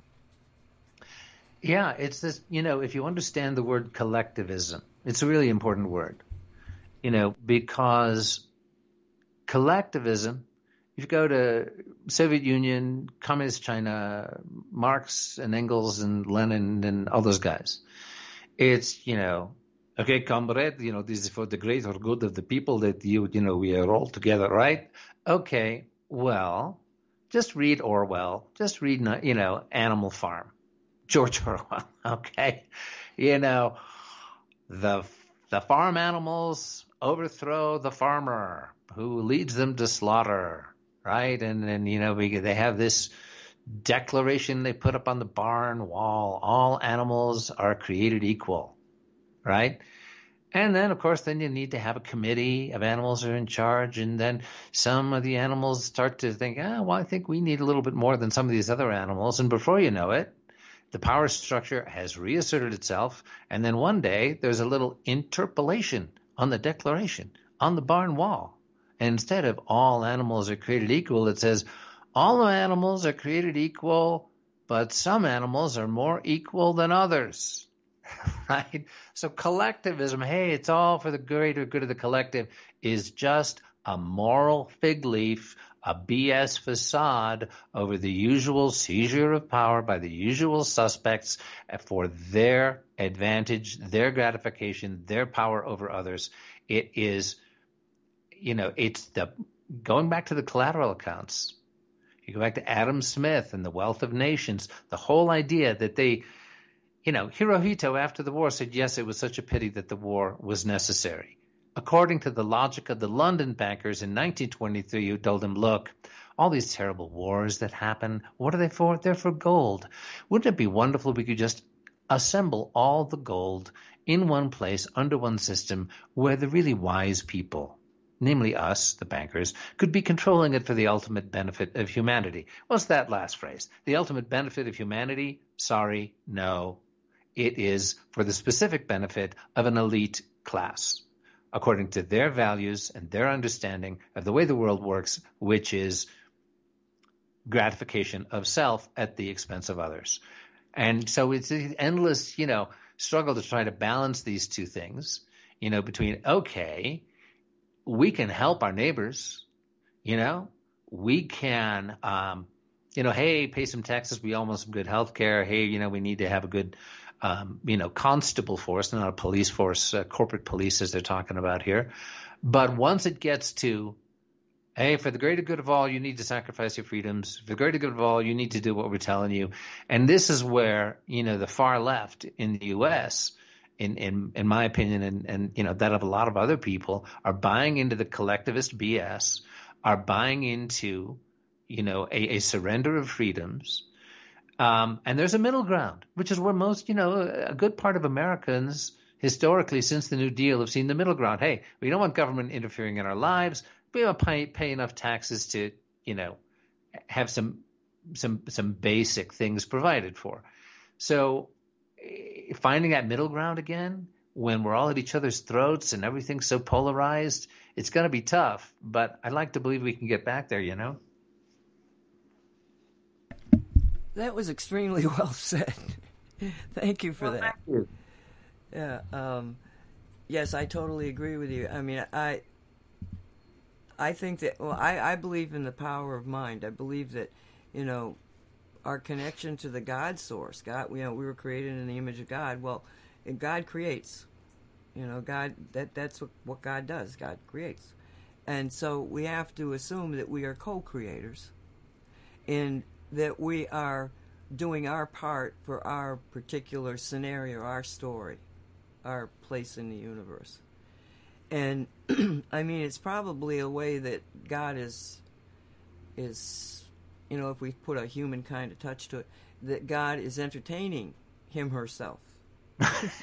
Yeah. You know? Hilarious. What if we what if we did this over here and you know, let's see how that plays out, you know? I mean, for all I know, that's that could be what what life is. However, all I'm concerned about is my own little story here. And doing the yeah. best job I can do to be the best ex, you know, example of a, a creation that's connected to God.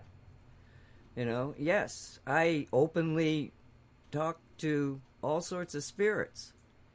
You know, now if I didn't have the imagination to be able to do that, I probably, I'm sure I couldn't do that. So everything begins yeah. with imagination. And when you've got, you're seeing a storyline like Sasha's presenting with all of his work, and also Bibi, um, you got a, a feeling of okay, that is one reality and it's the one that everybody is not everybody, but a good portion of people are stuck in. So it's like, oh, okay, that's interest. That's an interesting story, but we can just just disregard its effects over us because we can break the contract. And that's yeah. that's what the real basic point of all of this is is to understand the contracts. We have continual contracts that we've been either forced to make or somebody's made them for us. And it starts with baptism. You know, your your parents go in there and you know, you're being baptized, you're making a contract with the church. And you really didn't have anything to say about it. But it is a spiritual contract. Then we have the kind where you say, oh, something is always going wrong. Well, you just made a contract with the universe. You made a statement, the universe will make that real for you. Hmm. So what what I what I'm suggesting here is that we really have to begin to engage our imagination and to understand that it's our imagination that allows for us to build something out of the box, to think out of the box. So what we when we look at this stuff and you know I do it on a lot of my shows we get really intensely into this but by looking at it you are understanding the difference between good and evil which seems to be the Yeah. the point here if you don't see this evil and you know really kind of insane stupidity you know from my vantage point then you aren't understanding the subtle differences between good and evil and I do, I do believe that's what we're we're trying to learn here. Yeah, and you know when when um, Bibi was talking on this show we just heard about the difference between a constable who's like a keeper of the peace and um, a policeman or a woman who you know is essentially a police on behalf of the the corporate police. You know they are they are enforcing um, this whole structure. Now now here in Colorado, southern Colorado in the San Luis Valley, I am a, a member of our local peace patrol. Now, it just so happens I live in a really sparsely populated county, which pleases me a lot. You know, when I think about my friends in the big cities, what they're going through right now, you know, I got friends in LA, New York, and, you know, in Portland, Seattle, all this. Wow, I, I am so glad not to be, you know, there with everything that's coming down. So I'm in this very sparsely populated county. I'm looking out my window right this second at an expanse of land with, you know, mountain ranges between it that is larger than the state of Rhode Island, and most of it is like one county. And it's very sparsely populated, which means it has a very small tax base, which means that the sheriff and his couple of deputies, they can't get to you. If there's somebody, you know, breaking down your door in the middle of the night, you know, you call 911 and, well, the sheriff is like an hour away. So some, you know, good concerned local citizens said, okay, um, let's form a peace patrol. We'll be in touch with the sheriff. We'll like say, okay, this is what we're, we're doing here. Uh, we just want to be able to take care of our neighbors and we want to keep an eye on things. And we've got a couple of like former law enforcement officers with good experience uh, who are licensed to carry and who are also trained in, in how to de-escalate a situation, how to you know increase peace. We're a peace patrol, you know. So we're keeping an eye on the campgrounds so there aren't like you know people lighting fires that could send the whole place up in flames. Or, you know, if there's a domestic violence thing going on, hey, you know, we might come in with backup and, but call 911 first. We're not the cops. Call the sheriff first. We're just backup. We're community support. But given that the sheriff is an hour away, if it, if push comes to shove, we will put ourselves in harm's way to protect you, our fellow citizen, our neighbor, you know, from harm. And it's really about, you know, the name Peace Patrol is what we do. This is about keeping the peace. And we tell people, hey, we're not the cops. We're not interested in knowing about what you're doing in the privacy of your home, you know, uh, or what recreational drugs you use or don't use, or, you know, what corporate law you may be breaking. That's none of our business. We're just trying to keep everybody safe. And, um, you know, if like there's a domestic abuse situation and the guy is going to move out and it's a highly volatile situation, you know, say the, the woman calls us up and says, Hey, could you be there? We'll be there. And we'll go, Hey, brother, to the guy, you know, let, let us help you out. It's not about demonizing people. It's about de-escalating. Essentially, you know, it's this organic expression of the, of what Bibi's describing here. Of, you know, this is an organic expression of us as, as sovereign human souls in a community saying, Hey, I don't care who you support politically. You know, we're just here to look out for each other.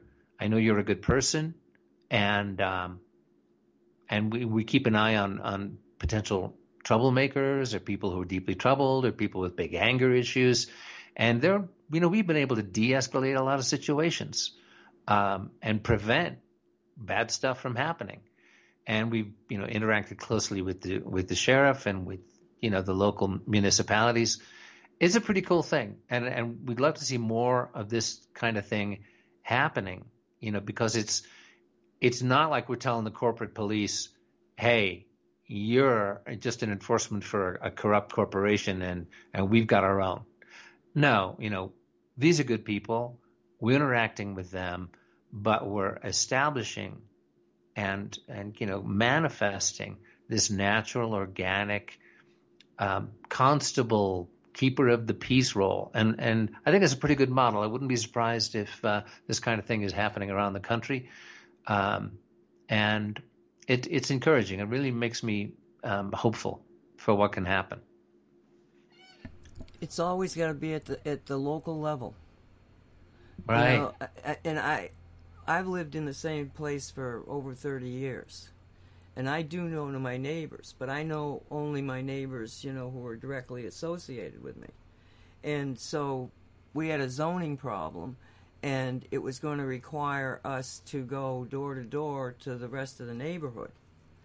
And so I had an, another woman with me, and we went, and we went into this. Even though it was my own neighborhood, it was foreign to me, and I mean foreign by there was a lot of, of, of black people in there from all you know the islands and in South America, and you know all, all you know very few white people actually, but you know it was just like I really had never met my neighbors before. And predominantly when you would go up to the to the door and and they would open it or sometimes not open the door you'd have to talk to them through the door there was apprehension and fear. Um, but we'd I just start talking well we're your neighbors and we've got a, a problem in this property they want to do blah blah blah blah and we just need to um, get your signature on a petition to stop this. And once they knew it was neighbors, then they would open the door. And I remember this one woman, she was so terrified. And so I said, All right, I'm just going to leave this paperwork here, you know, and call us if you want to talk. And I'm walking away, and she opens the door and she says, Well, now wait a minute. And so she goes, she signs it. Then she took us to the next neighbor. So we went through this entire neighborhood, and I can tell you that it was such an uplifting experience because there was no bad people in my neighborhood. Nobody shut the door on us. Nobody cursed at us. Everybody, once they realized who we were, were, were gracious in opening their doors to us. But we don't do that unless there's this, you know, situation. And we won that case, and the the uh, zoning code enforcement people, uh, the board there, they actually said they wanted to know what was the name of our organization, and we said we don't have a name. And they said, "Well, how did you do this?" We just went to our neighbors and talked to them, and they were like, "We have never seen such an amazingly effective presentation, especially when there was no organization." But that's how it worked. And we had, you know, when we'd go there, we'd have, you know, a dozen people or so representing everybody else, and we got, you know, I don't know, 300 signatures of the neighbor uh, in that surrounding area. So it can be done, and it, you know, but if you don't have a reason to talk to people, you don't do it. In your case, you've got a reason that, and you can talk to each other, and you can fix it. And that's what we have to start looking at: is what problems can we fix in our own house, our own neighborhood, and stop really focusing on what you think you you can't do anything about what's happening right now. It's happening. Yeah, and I it brings something to mind. I think you might have said in one of our earlier shows way back. Um, but if you want to cripple a movement, found an organization. you know that.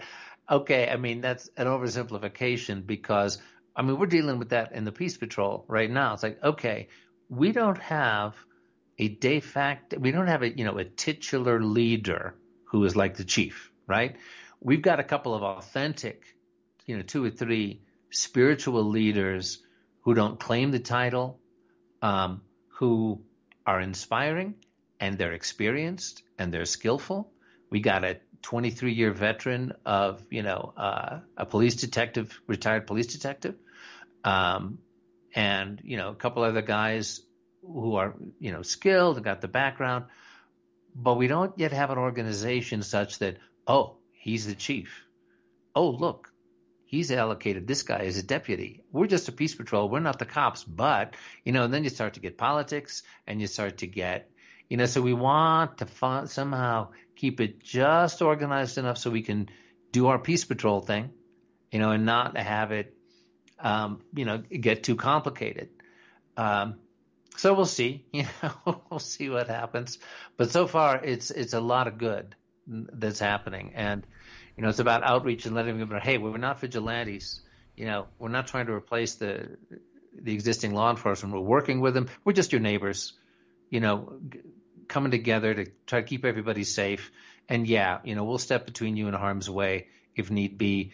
Um, yeah, there's you know license to carry arms, but that is the absolute last resort. We've got ten or twelve you know things that we can do to de-escalate. You know, but if it if it comes to harm's way, yeah, we'll step in. You know, lethal force will be used to defend life if required. Um, so it's yeah, it's it's a pretty cool thing. I'd like to see more. Yeah, like you say, it's the local level. That's where it happens. And of course, they're doing their best to keep everybody afraid of their neighbor. And you have to wear masks and social distancing and all of this. So, I mean, if if that's what what they keep pushing, you know, you got to figure that they're really afraid that this is going to happen. That neighborhood yeah, by neighborhood, people are going to come together and say, you know, let's let's look at this. Let's sit down at the picnic table. We'll socially distance. We'll have the damn masks on, and let's talk about the reality of this. Yeah, exactly. In fact, um, I worked closely with a guy for several years who was based in Egypt, and he was there through both revolutions right? So there was the first one in the Arab Spring when you know they took down Mubarak, right? And um, after the assassination of Anwar Sadat, uh, you know, Mubarak came in, declared a state of emergency, which lasted, you know, for like 30 years. And it became a police state, corrupt, fear, you know, fear and control police state in Egypt and was finally overthrown in Mubarak. They were keeping people afraid of each other.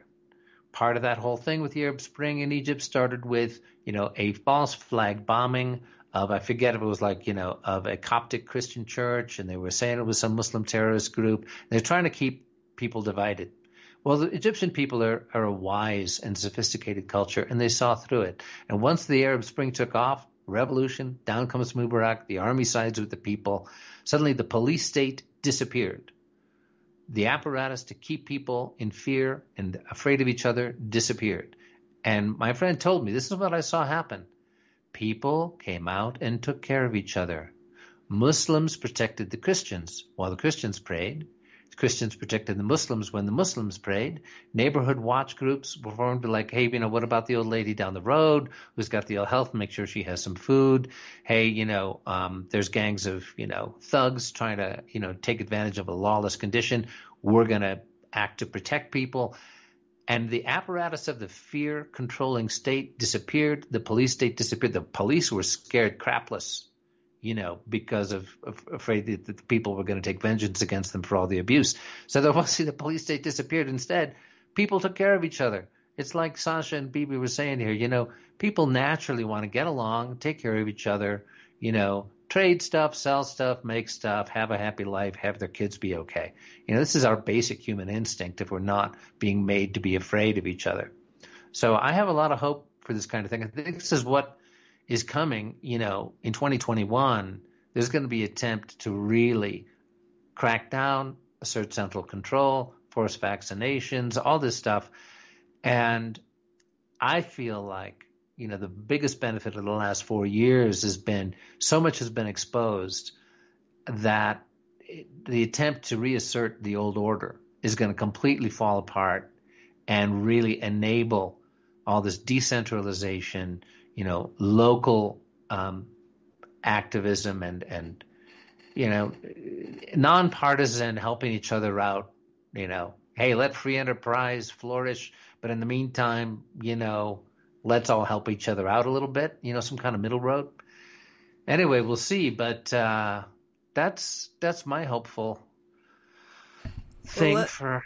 Let, let me give you year. my hopeful thing. What, what fills me with hope, because what we're talking about is the control that's been going on for many, many decades, if not a century or more. And it's only gotten worse, and their proposed future for us from, you know, all of the robotic AI, transhumanism, crapola that they have in their mind, and the depopulation of the, all of that, that stuff. Well, the problem is is that more and more people are breaking that contract. They're seeing through it. They're breaking the contract, breaking the contract, breaking the contract, and some people like to call the, it the deep state, and some people like to call it the swamp. And one man got out there and he said, "I'm going to clean up the swamp." And that man has just been oh, just overcame Obama's dominance on the Gallup poll for the most admired man in the world. Donald Trump was voted by the Gallup poll as the guy that everybody thinks might be the guy to support. So to me, that was like, yes, there's more hmm. people aware, regardless of what you think of him his message is that we're going to clean up the swamp.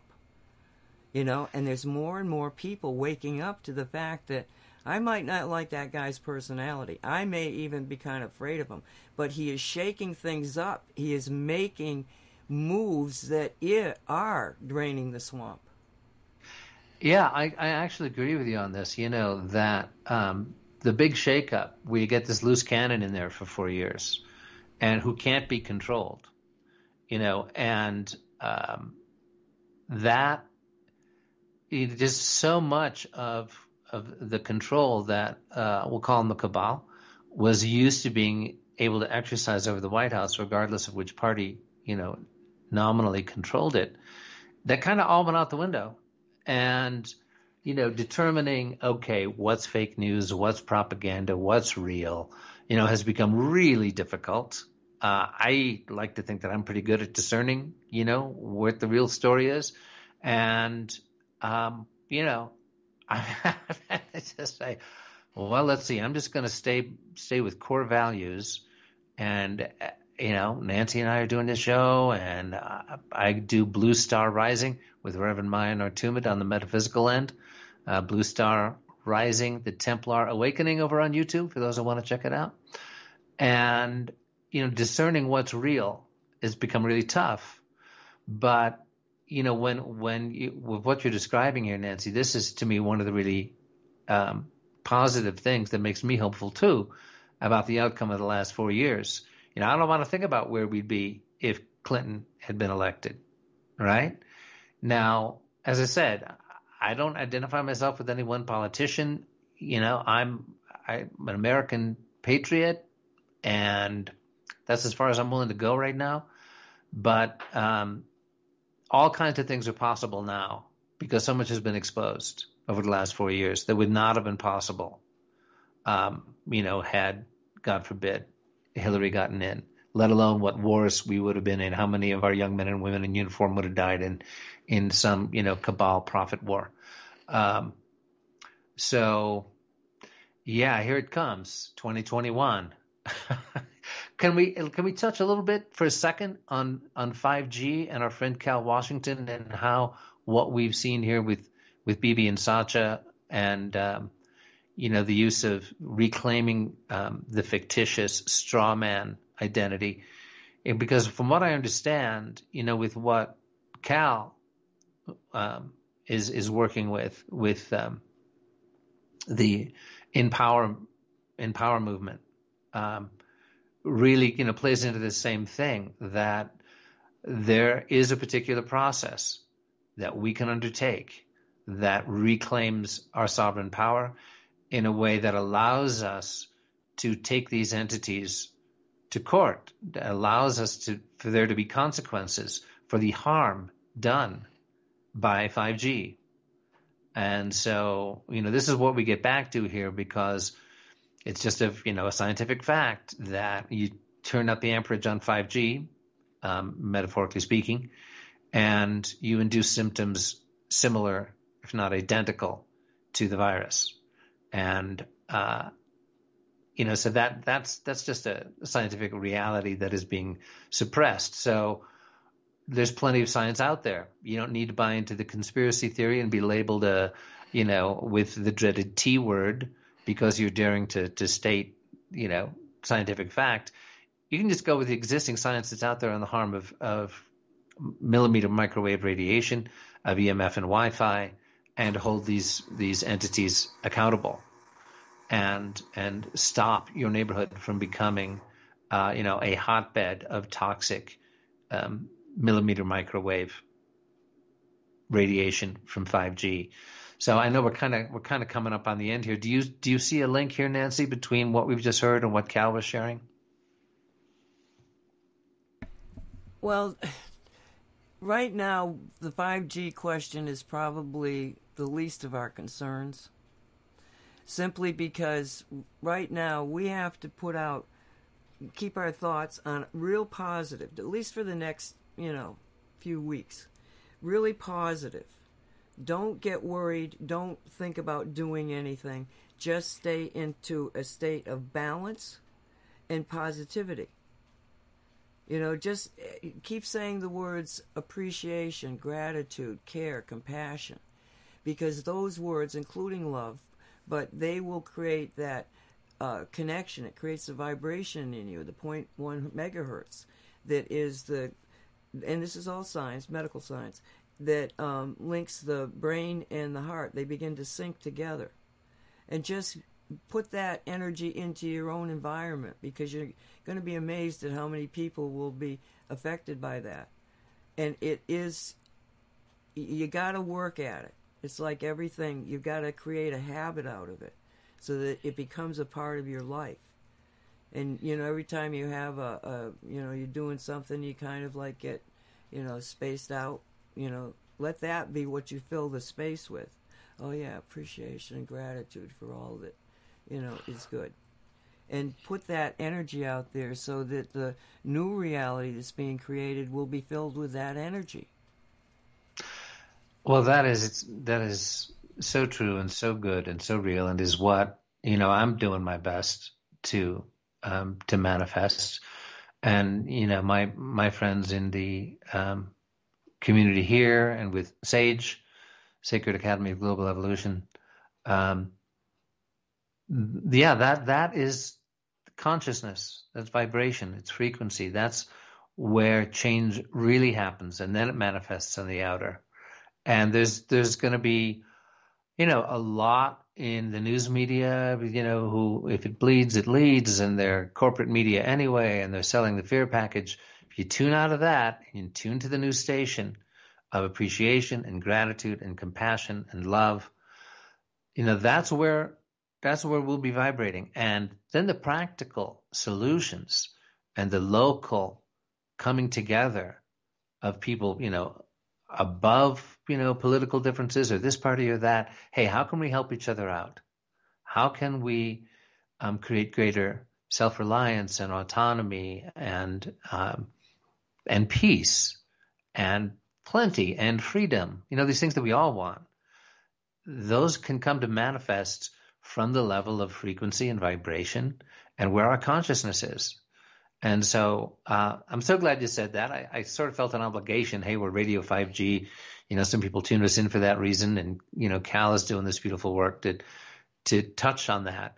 When it's and it's hugely useful, all that, and it's going to manifest much more powerfully if we're keeping our minds and our hearts.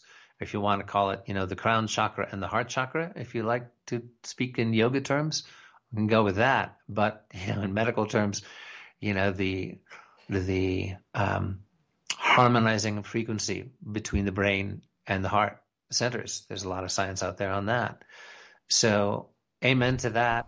We're coming to the end of our program here. Yeah, we need to say goodbye and thank you very much, all you people, for being with us. And um, you can get these in the archives, Cosmic Reality Radio. Just go down under the radio, see archives. You can get all this in archives, or you and you can also get a link to the podcast uh, station that you can get them that way too. So thank you very Yeah. much for being here. Yeah. Thank you, Michael. You're so welcome, Nancy. And it's a joint project of uh, Cosmic Reality Radio and, and what Nancy just described and the Sacred Academy of Global Evolution. So God bless us, everyone. Have a beautiful 2021, everyone. Be safe, be peaceful. God bless. Thank you for listening. May it be. Oh, let it